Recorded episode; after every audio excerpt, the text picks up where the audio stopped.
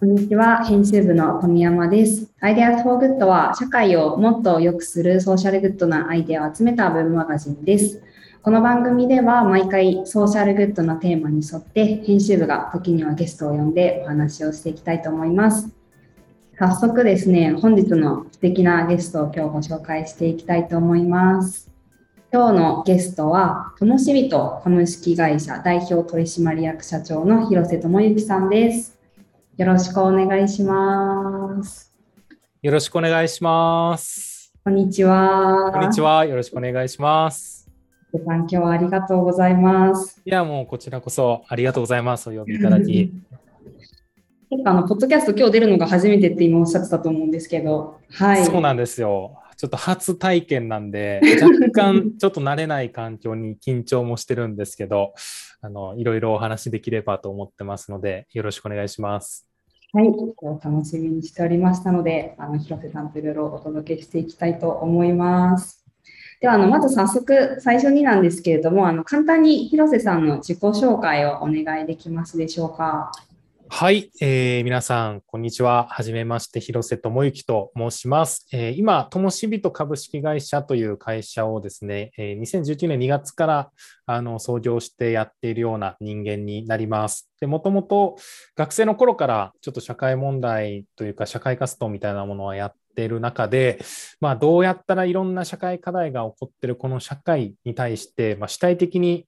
動いていく人たち、声を上げていくような人たちを増やしていけるのかってことをちょっと取り組みて、取り組みたいなというところで、えー今はこういった形で事業化させてもらって、えー今はこの後いろいろお話があるかなと思うんですけど、ライスピープルっていうサービスをメインに今は運営をさせていただいているような人間になります。はい。よろしくお願いします。よろしくお願いします。どうやったら社会の発信者を増やせるかってとこで取り組まれているってことでしたけど、今やられているのがナイスピープルということで、はい、じゃあそのサービスのご説明をちょっといただけますか？はい、ありがとうございます。えーライスピープルはですね、えっと、この後ちょっとより深い説明があるかなと思うんですけど、シビックインフルエンサーとまあ呼ばれる人たちの平たく言うとプラットフォームですね。を担っているのがこのライスピープルというサービスなんですけど、まあ、要はこの発信っていう活動を通して、その発信をするだけで社会を良くしていける場といいますかう、ん社会に貢献できるような機会っていうのを登録者の皆さんにえー提供をしていこうというようなところで今は事業をさせていただいているようなサービスになっています。うんうんうんうん、発信者を増やしていこう、シビックインフルエンサー。そうなんですと。いうことで初めて聞いたんですけれども、ちょっとじゃあそのシビックインフルエンサーとは何なのかっていうところをちょっともう少しお伺いできますか？はい、ありがとうございます。そうなんですよね。シビックインフルエンサー、あの、よく初めて聞きましたと言っていただくんですけども、まあ、それもそのはずで、ナイスピープルが勝手に言い始めた言葉なんで、あの、まだまだ世の中に。出てない言葉で、これからまあこの概念をちょっと普及していきたいなってところなんですけど、まあ、直訳すると、シビックってこう市民とか、市民のっていう意味があるんで、うん。まあ、その市民インフルエンサーですね、直訳すると。で、うん。具体的にそれが何なのかっていうと、まあ、いろんなこう社会に対してこう加わっていくというか、関わっていく市民アクションっていろいろあると思うんですけど、まあ、例えば投票とかもそうですし、何か署名活動をするとか、そういうのもそうだと思うんですけど、いろんなこうアクションがある中で、発信っていうのもまあ一つの社会活動というか、社会アクションっていうふうに僕たちは捉えてまして、えーそんなより良い社会を作っていくですとか、社会課題を解決していくためのアクションとして、えー発信に取り組んでいる人たちのことを、うん僕たちはあのシビックインフルエンサーっていうふうにちょっと定義づけまして、うんはい、今その人たちをどんどん増やすっていうところと、その人たちのためのプラットフォームを運営しているっていうような、そんなところになりますな。るほど、なるほど。シビックインフルエンサーっていうのは、ライスピープルさんが今回作り上げた言葉ってところだったんですね。そうなんですよ。うん勝手にちょっと定義づけちゃった感じですね。はい。インサーを増やしていく。なんかそもそもこの、まあ、ライスピープルっていうプラットフォームを作ったきっかけになったこう社会課題みたいなところって多分あのずっと取り組まれているものがあると思うんですけれども、なんかその辺の課題感みたいなところとか、まあ、立ち上げにきっかけになったところっていうところをお話しいただけますか？はい、ありがとうございます。社会問題まあ、どんな社会問題を解決する事業なんですかと聞かれると、まあ、一言で言うとですね、この社会課題自体に対して、まあ、主体的に行動する人たちの割合がすごい少ないっていう、日本のま市民意識の課題ですね、を解決していきたいというような思いで立ち上がった事業になりまして、で、あのまあ具体的にそうですね、結構皆さんもご存知のところでいくと、例えば投票率とかだと50%切ったりとかでもう2人に1人選挙には行かないっていうような状態があるっていうのが、まあ、一番身近なところかなと思うんですけど、まあ、実はそれ以外のところでも、先ほども上がってました署名活動だったり、まあとは最近でいくと消費選択だったり、いろいろこう社会課題に関わっていく方法ってあるんですけど、そういったものにですね、あの取り組んでる人だったり、取り組んだことがある人っていうのをですね、あの世界、本当に世界中の何百カ国という国々で、あの ISSP とアメリカの調査機関が一度調査をしたことがあったんですけど、まあ、そういったデータとかを見てもですね、基本的に日本でそういう主体的に動いている人たちの割合っていうのが先進諸外国と比較すると、本当に少ないところでも2倍、3倍、多ければもう何十倍ぐらい差が開いてるっていうような状態がありまして、あの、そうですね、ちょっと日本人のその市民意識の特徴として、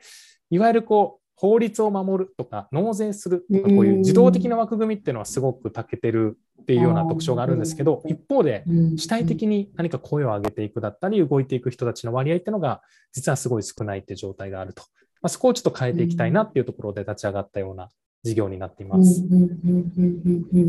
なるほど。日本人やっぱり発信が少ないっていうのは世界的な課題、比べると課題ではあるんですね、やっぱり。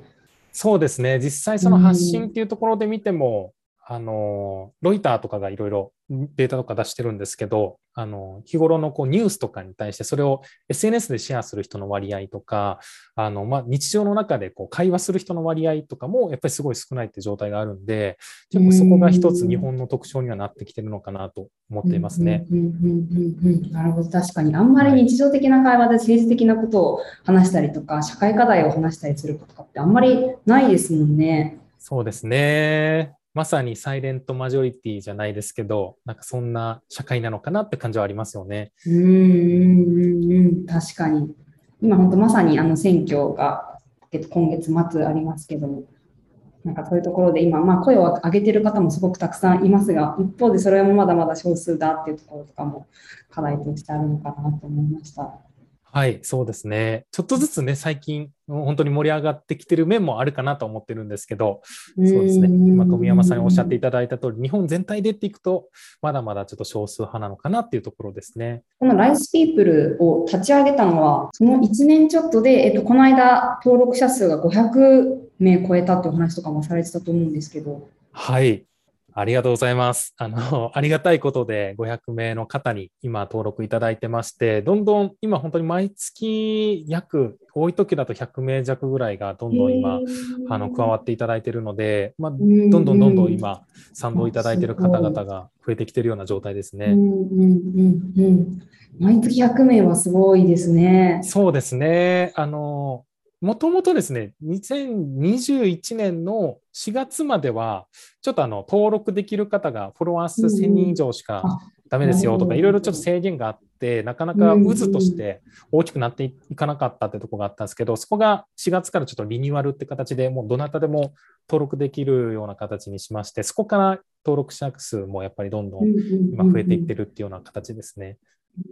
なるほど。このフォロワー数っていうのは、まあ、先ほど、あの、まあ、どの SNS でもいいんですか？何かしら持っていれば登録ができるそうですね。あの、SNS 自体は、あの、メインはインスタとやっぱツイッターの方が多いんですけど、えー、まあ、次に Facebook で、あとは YouTube だったり、ノートだったり、TikTok だったり、そういったものも一応ご登録はいただけるような形になります。なるほど。確かに本当、どの人、まあ、人によってこう得意な発信分野というか、映像が得意だったりとか、文章が得意だったりとか、本当にいろいろありますもんね。なんかその中で自分が得意なところで発信していいんだよっていうのが、なんかすごい勇気になるなと思います。このシビックインフルエンサーっていう方は、結構どういう方が登録されているんですか？そうですね。本当に多様な方に今ご登録いただいてまして、うんうん、まあ、インフルエンサーって言葉をちょっと使ってるんで、いわゆる従来のインフルエンサーって結構こう、フォロワー数がすごく多かったりとか、あの影響力がすごい SNS 上で高い方々っていうのが今までは指されてきたかなと思うんですけど、なのでまあそういった方々もあのもちろん登録いただくこともありますし、あとは意外とですね、もう本当にどなたでも登録いただけるんで、全然今まで、今まであの発信してなかったんですけど、あの、これを機にちょっと発信頑張りたいですっていうような形で、本当にフォロワーゼロみたいな状態から登録いただいている方もいらっしゃったりですとか、はい。あとは本当にジェンダーだったり、出身地だったり、そういったところも本当に結構バラバラで、お仕事とかも本当にバラバラで、まあもちろん学生の方もいらっしゃいますし、結構本当に多様な方が登録いただいているような状況ですね。えー、なるほど、なるほど。この実際そのシビックインフルエンサーの方たちが発信するプロジェクトっていうのは、えっと、どういうプロジェクトが具体的にあるんでしょうか？ありがとうございます。今、ライスピープルの方で、えー、登録いただいているシビックインフルエンサーの皆さんに、あの、まあ、いろいろコンテンツとしては提供してるんですけど、その一つが今、富山さんに触れていただいたライスプロジェクトっていうですね、あの、まあ、平たく言うと、社会を良くしていく企業だったり非営利団体さんとかの取り組みに限った形で、えその取り組みを登録しているシビックインフルエンサーの皆さんで世の中に広げていこう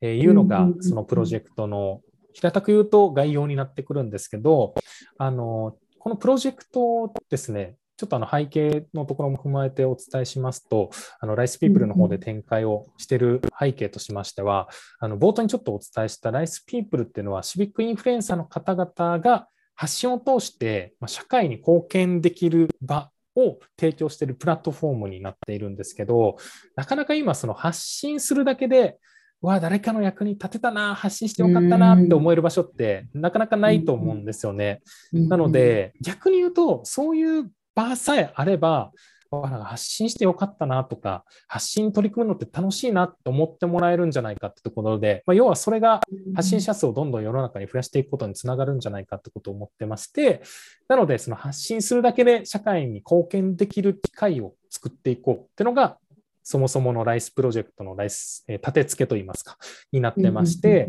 じゃあ具体的にどうやって貢献していくのかっていうところで、あの、まあ、そもそもいろんなこう世の中には社会を良くしていきたいというの思いで本当に取り組んでいる企業団体さんがいらっしゃると思うんですけど、あの、一方でそういった取り組みがやっぱり知られないから広がっていかない。で、その先にうまくいかなくてやっぱり撤退してしまうみたいなことが起こってしまうと、まあ、それも一つやっぱり社会的な損失と、え言えるんじゃないかっていうふうに捉えてまして、まそういった社会を本当に良くしていきたいと思いを持ってらっしゃる取り組みであれば、世の中に広がっていくっていうことがまずそもそも社会にいいよねっていうところが1点と、うんうん、もう一つが発信をしていただくと、フォロワー数かけ0.1円っていう金額がですね、すべてあの植林活動に今当てられるっていう、あの、ライスライスツリープロジェクトってものを展開してますので、発信するだけで社会にいい取り組みを広げられる。プラスで植林に変わるっていうのが、このライスプロジェクトの概要になっていますと。で、その上で今、あの、いろいろえー、配信を、そのプロジェクト配信させていただいてるんですけど、あの、そうですね、ここも結構いろいろ多様ではあるんですけど、例えば、あの、フードロスの廃棄されるお米を集めて、それで紙を作ってノートを作られたりしているこめかみさんというブランドがあるんですけど、まあ、そういったあのフードロスを解決していくための取り組みですとか、あとはあの最近でいくとグリーンパンさんっていうですね、もともとフライパンのフッ素加工とかがされているものが、ちょっと体にとか環境とかに残留性の高い物質があのコーティングの際に使用されているっていうようなところに対して、そういったものを一切使わないあのフライパンブランドとして立ち上がったブランドさんがあるんですけど、そういった取り組みを皆さんで一緒に発信をしていくっていうようなことをやったり、そんなイメージでいろんな企業団体さんの社会を良くしていく取り組みを今は取り扱いしているような形になります。発信してるだけで社会にいいこともできる、まあ、発信するってことが社会を良くすることにつながるっていうところとあとそれが植林にもなるっていうすごい本当にみんなウィンウィンな取り組みだなっていうのすごい感じますね。ありがとうございます。その、まあ、社会プロジェクト、まあ、本当に今あのご説明してくださったようにいろんなプロジェクトご紹介されていると思うんですけど、まあ、その社会に取り組みだったらいいっていうところなのか、それとももう少しこう登録されているプロジェクトには結構基準が、明確な基準があって掲載されてたりとか、その辺って何かあるんですか？ありがとうございます。基本的にはですね、もう事務局側の結構独自の基準で判断してるってところなんですけど、あの、ライスピープル、基本的にライスプロジェクトっていう形で、その、プロジェクトを掲載いただく企業側の皆さんにあのしていただく際には、あの基本的に何ですかね、今はあの一度ちょっとお話をさせていただいた上で、やっぱそれぞれの取り組みっていうのがどういう趣旨でやられていて、何のためにやられている取り組みなのかってところは、あのヒアリングをさせていただいているんですね。で、今ちょっと世の中の流れ的にも結構 SDGs とかがすごく台頭していく世の中になっている。でその一方で、まあ、良くも悪くもちょっと SDGs ウォッシュみたいな言い方がされるような、まあ、いわゆるちょっとマーケティングのためにやってるんじゃないかとか、そういう視点もやっぱりあのあったりもするので、あのそこが何ですかね、あくまでもやっぱりそのご依頼していただいた企業さんが本当にこういう問題を解決したいんですですとか、こういう社会を作りたくて、あのこの事業やってるんですっていうところが本当にあるのかどうかっていうところを、そのお話し合いの中ではちょっと聞かせていただいて、判断というか、あのさせていただいているっていうような形ですね。うんなるほど、なるほど。一度きちんとお話ししてるっていうのは、なんかそれを発信する身としてもすごく安心だなって。ありがとうございます。結局ですね、そこがぶっちゃけあまり、なんですかね、その社会の、社会起点じゃないプロジェクトとかになってきますと、それを配信したときに、やっぱメンバーの皆さんもちょっと違和感というか、あれこれ、これ本当になんかそういう取り組みなの？みたいな形になってしまうと思うんで、そこがやっぱり一つはメンバーの皆さんが本当にすっきり心、あの腹落ちして発信できるかどうかってところが結構一番大きな判断軸になってたりするかもしれないですね。うんうん確かに確かに。結構本当にあの掲載されているプロジェクトとかを見てると、かなりなんか重いとか強い思いを持ってやられてる方とかもすごく多いなと思うので、なんかそれが分かるのもすごくいいなと、はい、思いました。うん、ありがとうございます。そのまあ、先ほどもおっしゃってたその、まあ、発信するとそれが植林に変わるっていう話もあったと思うんですけど今回その以前はライスファンドっていう形で確か別の形式であの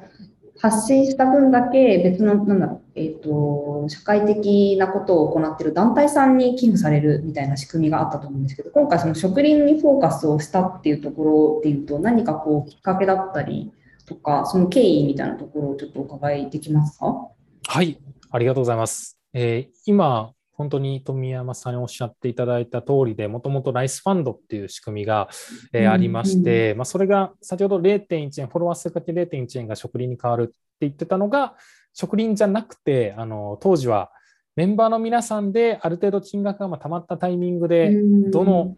目的のために使っていくのかっていうところをあのアイデアを出していただいて、で、上がってきたものの中からどこに投票し、あどこに使っていくのかってところを投票して決めていきましょうという形で仕組みとしては、えー、持ってた時期がありました。で、実際、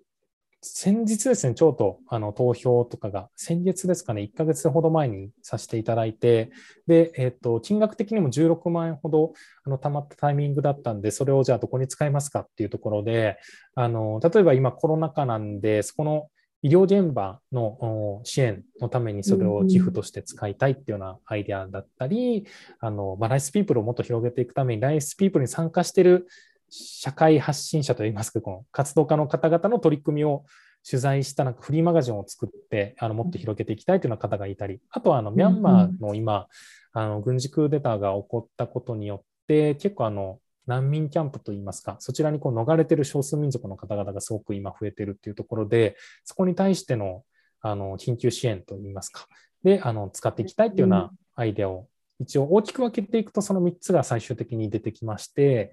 で、最終的にあのミャンマーの緊急支援の方に金額を使うっていうような結果にこの間はなったんですけど、っていうちょっとワンクールを、あの回させていただいて、あのライスファンド自体がですね、あの先ほどちょっとお伝えした2020年4月のリニューアルをしたタイミングで新しくできた仕組みだったんで、そうなんですよ。なので、この今回のミャンマーに結果なったっていうのが、初めてのこの一回ちょっと回したっていうようなタイミングになってまして、で、まあ、そのやってみた上で、あの、ちょっといろいろ、こう、なんですかね、見えてきたこともありまして、例えば、もちろんその使い道をみんなで決めれるっていうのは、概念的にはすごいいい、美しいことだなって今でも思ってるんですけど、実際その発信をしていただく際の何かこうきっかけ、動機づけになってるかっていうところを考えると、もちろんなってなくはないんですけど、結局これが何に使われるかわからないっていうものにはなるんで、それよりももうこれ発信したら木が植えられるんだっていう、例えばあの300円で一応1本の木植えられるんで、あの、まあ、割とフォロワー持ってらっしゃる、例えば3000フォロワー持ってるぐらいの方であれば、一発信するだけでも1本木が植えられるって形になるんで、結構、やっぱイメージがすごいしやすいと思うんですよね。なので、ちょっとそこのより発信をすることで、社会が良くなっていくんだっていうような実感っていうところをもっとあのより深くあの提供することができないかっていうところを考えた上で今回ちょっと一つに一回絞ってみるっていうのをやってみようというところでリニューアルをさせていただいたようなそんな経緯になっています。なるほど、なるほど。確かにもう、事前に木が植えられるっていうことが分かっているっていうことがまたポイントかもしれないですね。社会にいいことをしたいけど、まあ、その寄付とかもしてみたいけど、どこにすればいいか分からないみたいな方ってすごく多いと思うんですけど、なんかそういう道筋があると、なんかすごく参加しやすいなっていうのもすごく思います。うんありがとうございます。あの、本当に今おっしゃっていただいた通りで、あの、まさにライスメンバーの方々も、やっぱ社会にいいことを協力したいって思いもすごく持ってらっしゃるんですけど、具体的にじゃあその16万円って比較的やっぱり結構大きい額なんで、これをじゃあどこに使うかってことを考えたときに、やっぱりなかなか具体的にそれをもう事細かくこういうところに使用しますって考えるのって結構難しいことでもあるなっていうのも、もう一つのちょっと反省であったんで、もう決められていた方が、もう何もこう迷うことなく、うんうん、あの取り組むこともできるっていうような良さもあるのかなってとこも感じてます。うんうんうん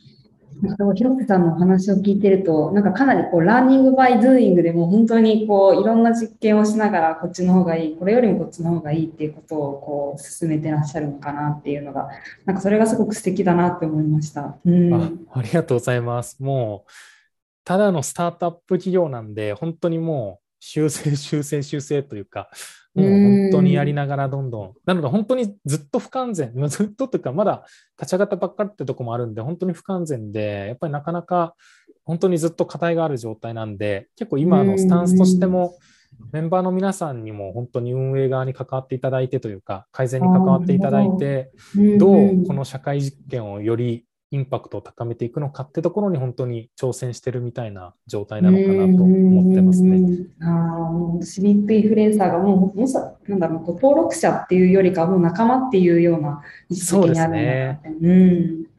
やそうなんです。もういつも説明会とかもあの月に2、3回やってるんですけど、あのサービスの提供者、受益者、まあ、ユーザーみたいな関係というよりは本当にこの社会実験の共犯者にぜひなってくださいっていうのをいつも伝えてるんで、そんな感じで、ちょっとできるだけ巻き込みながらやっていきたいなっていうことを思ってますね。あありがとうございます。それが500人を1年で超えたっていうのは、本当ものすごいことだなって、ものすごいインパクトだなって思いますね。とか、あの、お話を今聞いてくださってる方も、ぜひ参加したいなって思ってる方、すごくたくさんいると思うんですけれども、実際にこれに参加、あの、ライスピープルになりたいっていうふうに自分が思った時にどうやったらこう参加できるんでしょうか？ありがとうございます。基本的にはですね、ウェブサイトがありまして、えー、もう、何ですかね、もう自分は登録しますってあの100%思えてる方はもうウェブサイトの方から飛んでいただくと、あの、右下にこう参加するってちょっとボタンがずっと出てる状態なんで、そこを押していただくと登録フォームに飛びますので、えそこで SNS のアカウントですとか必要事項を記入いただければ、あの、もう、その後日には登録完了しましたっていうメールが届くような形になってます。あとは、ちょっとより詳しい仕組みとか、あの、まあ、どんな方がいらっしゃったりとか、どんなことをもっとやってるのかってとこ知りたいっていうような方はですね、今、あの、月に2回から3回ほどライスピープルの説明、登録説明会っていうのをやってまして、あの、ズームイベントで僕が登壇させていただいて、あの、ライスピープルの発足の経緯から今どんなことやってるのかっていうのを1時間ぐらいでお話しさせていただくイベントをやってますので、そちらにお越しいただいても、あの、より深く理解した上でご参加いただけるかなと思いますので、いずれかの方法でご参加いただくことはできるかなと思います。うんすごく丁寧にコミュニケーション取られてるんですね。そうですね。やっぱ一番話を聞いていただくのが一番伝わるなってのもすごく思ってるので、ありがたいことにやっぱそこが一番人数がこうなんですか登録者が増えていく機会にもなってまして、もうずっと4月からやり続けてるんですけど、やっぱずっと申し込み者数というか、申し込み自体はずっとありがたいことに来るんで、一旦ちょっとそこがもう PTX で立ち上げても登録あの参加者がゼロになるまではちょっと継続していこうかなっていうような気持ちで今ずっとやり続けてます。じゃあもうどんどんこれからまたインフルエンサーが増えていくんじゃないかなっていうのを広瀬さんの話も聞いてて思いつつ、広瀬さんご自身も発信者として、先ほどなんか TikTok やってるみたいな話も、ポッドキャストの前にやられてたと思うんですけども、やられているんですよね。はい、やってます。TikTok を中心に、Twitter と TikTok でちょっと動画を使った配信発信を僕は頑張ってますね。うんうんうんうん、それも社会課題だったり、社会に良い取り組みを中心に発信されてたりするんですか？そうですね。僕の発信はですね、結構、ちょっとまあ僕、変わって、なんですかね、ちょっと変態的なとこがあるのかなと思うのが、あの、興味をない人をですね、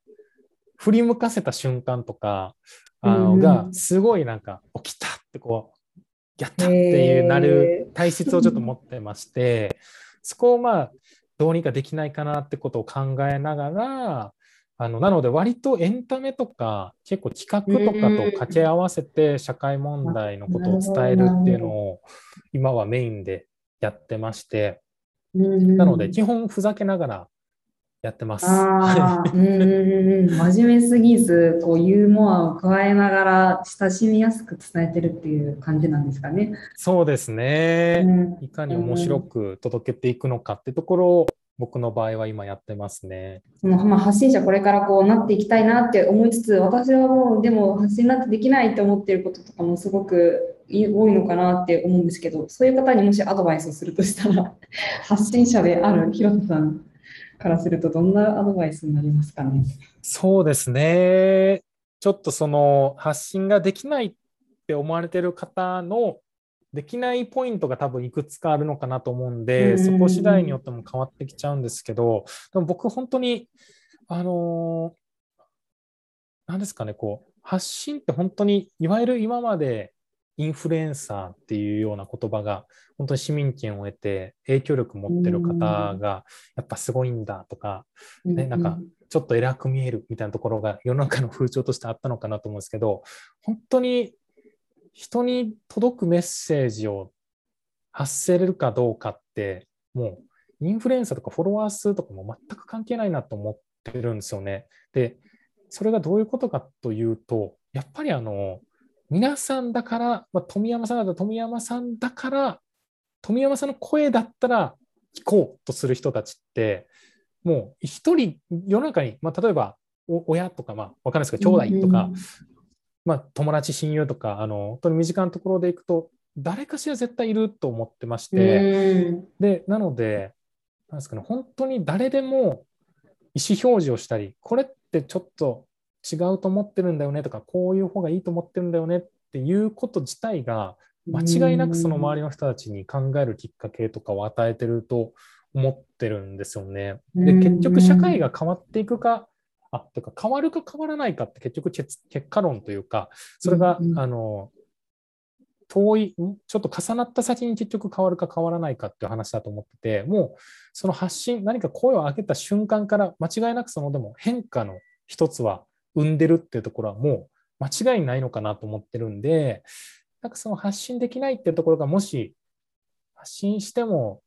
結局なかなか社会変わっていかないんじゃないかとか、自分の声にその力なんてないんじゃないかって思われてるんであれば、もうそこに関しては全くそんなことないよっていう、なのでぜひ一緒に、一緒にやろうって感じですかね。なので一回一緒にやってみましょうみたいなメッセージになるかなっていう気がしますね。すねはい。なんか発信者って聞いてしまうと、結構なんか大勢に向けてこう声を大にしてみんなを引っ張っていかなきゃいけないみたいな、結構大それたことみたいになんか結構受け取ってしまう人もいるのかなって思うんですけど、なんかおっしゃっていただいたみたいに、家族とか友達とかにちょっと思ってることを言ったりするだけで、なんかそれももうすでに発信者であるなっていうのを思いました。フォロワーとかも関係なく。うん、いや、そうなんですよ。もう発言から発言とかも含めての発信だとやっぱ思ってるんで、うん、そうなんですよね。やっぱ一番、まあ、良くないっていう言い方したくないですけど、やっぱりこう沈黙というか、もう誰も何も言わなくなる社会になってしまうと、やっぱりそれ、その状態で社会のことに関心を持つってすごい難しくなっていくと思うんで、やっぱり、あの、まず何か思ってることがあるんだったら話すとか発信するっていうところから、こうちょっとこの民主主義の水やりじゃないですけどやっぱ社会って育っていくんじゃないかなと思ってるんで、なので本当にそのアクションこそが実はすごい社会の土台を支えてるんじゃないかなって僕自身は思ってますね。ありがとうございます。なんか広瀬さんの話聞いたらもっと発信していきたいなっていうのをすごく思いましたね。まあ、大きい声を出すとこだけじゃなくて本当身近な人にっていうところなんですけど。うん、ぜひやりましょう、ぜひ。一緒に仲間としてね。はい。ではですね、まあ、いろいろちょっとお話聞いてきたんですが、まあ、ちょっと今後のお話もこれからこうどうなっていくのかなってところも聞いていきたいなと思っていまして、今後のま会社としての展開、まあ、サービスとしての展開でもいいんですが、広瀬さんがこう思い描いているこれからの話をちょっとお伺いできますか？ありがとうございます。えっとですね、2つやろうとしてることがありまして、一つはですね、ちょっとメディアを作ろうかなって今思ってるんですよね。それどういうことかっていうと、あのライスピープルと全然違うことをやりますってことじゃなくて、あの、今ですね、そのライスピープルの皆さんに先ほどお伝えしたそのライスプロジェクトっていうのを通して、発信で社会にこう貢献できる場をこう提供させていただいてるんですけど、このまあスキーム自体は全然いいんですけど、結局あのライスピープルのこうビジネスモデル的にですね、あのメンバーの皆さんからは一切課金をしてなくて、基本的にそのライスプロジェクトを依頼していただく企業、団体さんからその発信数に応じて費用をいただいているっていうところがあるんで、どうしても配信できるものが、まあ、いわばその企業、団体さんの取り組みってところに限られてしまうんですよね。で、もちろんそれもそれでいいんですけど、じゃあ、シビックインフルエンサーっていう方々が発信をするものだったり、その社会的な発信っていうのって、果たしてそれだけかということを考えたときに、それ以外にも、やっぱり、例えば知られ、まだまだなかなか知られてない深刻なこう社会問題の存在だったりとか、そういった企業団体の取り組みじゃなくて、そもそもの社会問題っていうところも、もっともっとやっぱり広げていくっていうことが大切なんじゃないかなってことを思ってまして、あのそういう市民インフルエンサーの皆さんの声、発信で、そういう社会問題も一緒に広げていくような構想がまできればいいなってことを思っているので、ちょっとそこをどう仕組みに落とせるかってとこを今ちょっと取り組んでまして、あのっていうところが、ま、背景があって、ちょっとライスの自社メディアじゃないですけど、今考えてるのは動画の SNS でも発信していただくこと前提の2分ぐらいのもう動画コンテンツみたいなのをこれからどんどん作っていって、それを同じく皆さんの発信で広げていただくっていう形であの運営していくような、まあ、なんですかね、こう発信者がついてるセットとなったメディアじゃないですけど、みたいなものをちょっと作れないかなってことを一つ思ってますと。いうのが一つ目ですね。で、もう一つは、まあ、そもそものちょっとライスピープルの一番初めの立ち上げの時からのやりたいって、もともとちょっと構想の始まり的なところにあったものでもあるんですけど、もともとですね、あの、えっと、ちょっとあの、クリエイターさんの名前になっちゃいますけど、あの、セアロセアロガイおじさんとか、富山さんご存知ですか？はい。あの、ああいう方の存在って社会にめちゃくちゃ貴重だなってことを思ってまして、要は、やっぱりすごい社会的なことを発信してるけど、ぱすごい、なんですかね、やっぱりエンタメと合わせて発信されてるからっていうのもあって、すごく、えー、影響力も持たれていて、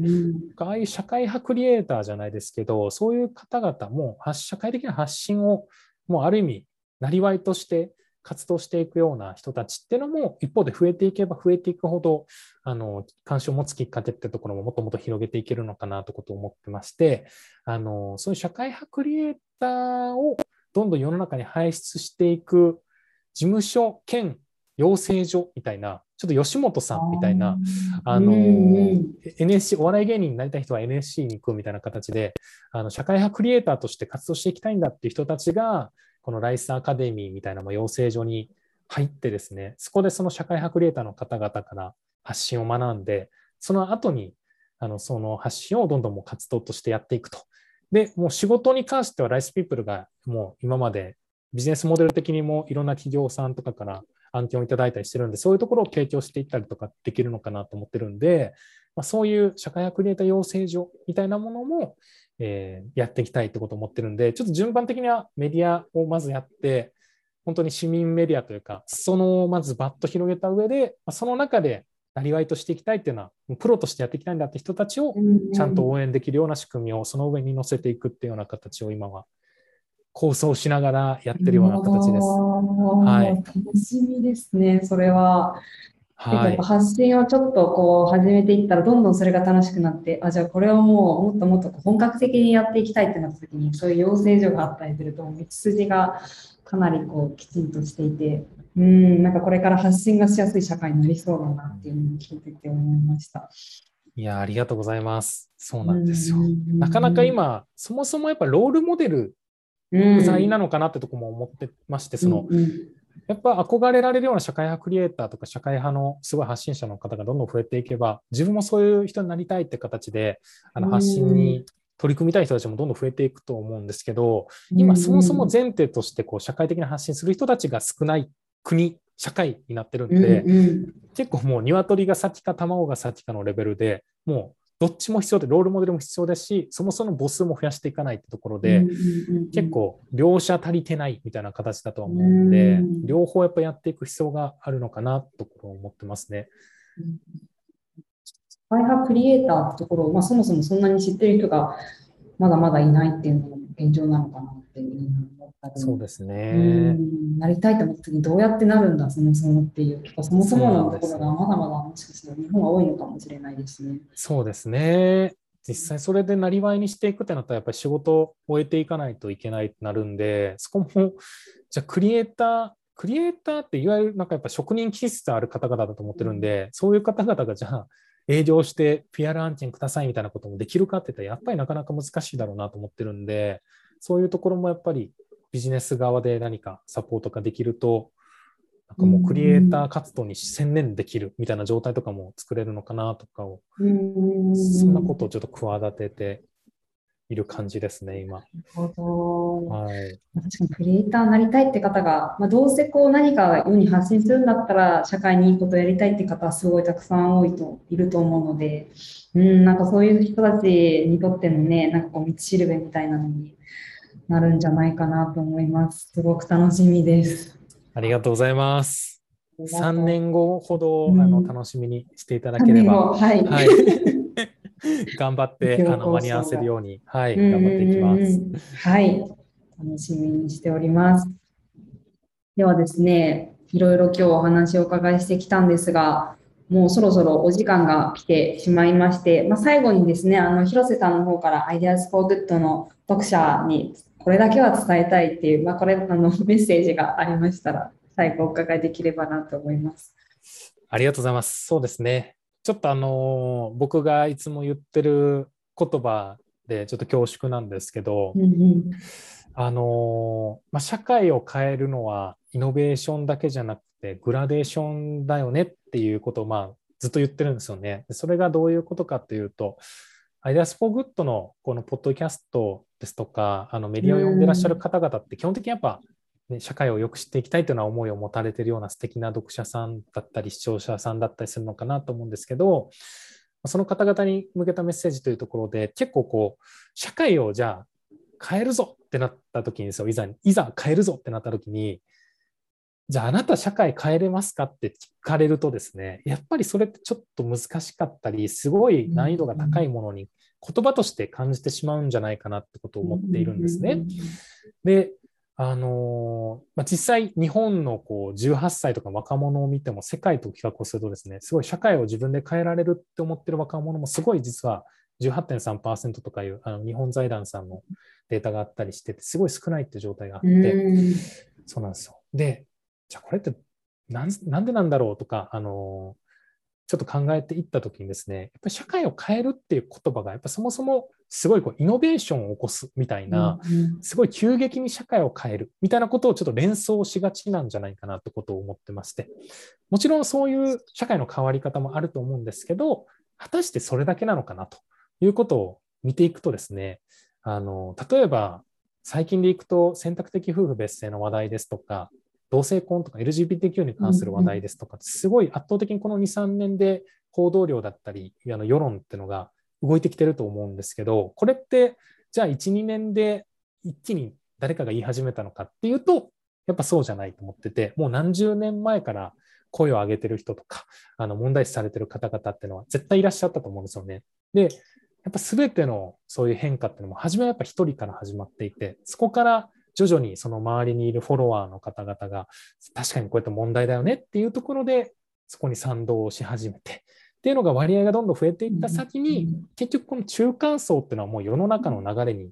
どっと流れる可能性があると思ってるんで、そこがまあティッピングポイントとなって、一気にこう社会の色が変わるみたいな、あのそんな社会の変わり方っていうのも結構世の常なんじゃないかなってことを考えたときに、それってじゃあイノベーションなのか違うな、じゃあ何かもっといい言葉ないのかなってことを考えると、まさにこのグラデーションのような、ちょっとずつ色が変わっていくみたいなことなんじゃないかなということを、まあ、ちょっと自分の、何ですかね、心情というか、大事にしてる考えとしてあるんですよ。なので、まさにその、今日はテーマ発信だったと思うんですけど、発信なんてしてもすぐ社会は変わんないよとか、あの、思う方もいらっしゃるかもしれないんですけど、まあ、それはそれである意味正しくて、急には確かに変わんないですと。でも、この発信をする、何か自分の気持ちを意思表示するっていうことこそが、社会に変化を間違いなく生んでるんで、まさにその世の中にグラデーションを生んでいくようなアクションなんじゃないかなということを思ってるんで、あの急に社会を変えられない、変えられる、ん？変え、急に社会を変えなくていいんで、あの何かちょっとでもいい社会をしていきたいなって思いを持たれてる方、方であれば、ぜひあのそんなちょっと遠い先に大きく社会が変わるってことを信じてですね、あの小さな変化をまずあの生んでいくってことから一緒に取り組んでいけるといいんじゃないかなってことを思ってますので、まあ、そんなグラデーション的なアクションとしてぜひ発信を一緒に取り組んでいただけたら、すごいいい社会がちょっとずつ作れていくんじゃないかなってことを思ってますので、えー、ぜひ参加していただけたら嬉しいなというところです。はい、ちょっと長くなりましたが、以上になります。はい、ありがとうございます。すごい心強いメッセージというか、本当にこう、まあ、白でも黒でもなくても、本当に灰色でも何でもいいから、そのグラデーション、なんかそのところ部分、その段階でも発信していいんだよっていうところが、もう分かったら、なんかもっともっとみんなこう一歩踏み出しやすくなるなっていうのを聞いてて思いました。ありがとうございます。ありがとうございます。はい。では、広瀬さん、今日はありがとうございました。ありがとうございました。はい。では、あの、まあ、あの、登録方法なんかのホームページだったりも、えっ、と、ポッドキャストの概要欄に載せさせていただくので、この後気になった方はこちらも見ていただけたらと思います。はい。では、今回のポッドキャストは、ともしびと株式会社代表取締役社長の広瀬智之さん、パーソナリティは富山えりかでお送りしました。広瀬さん、ありがとうございました。はい、ありがとうございました。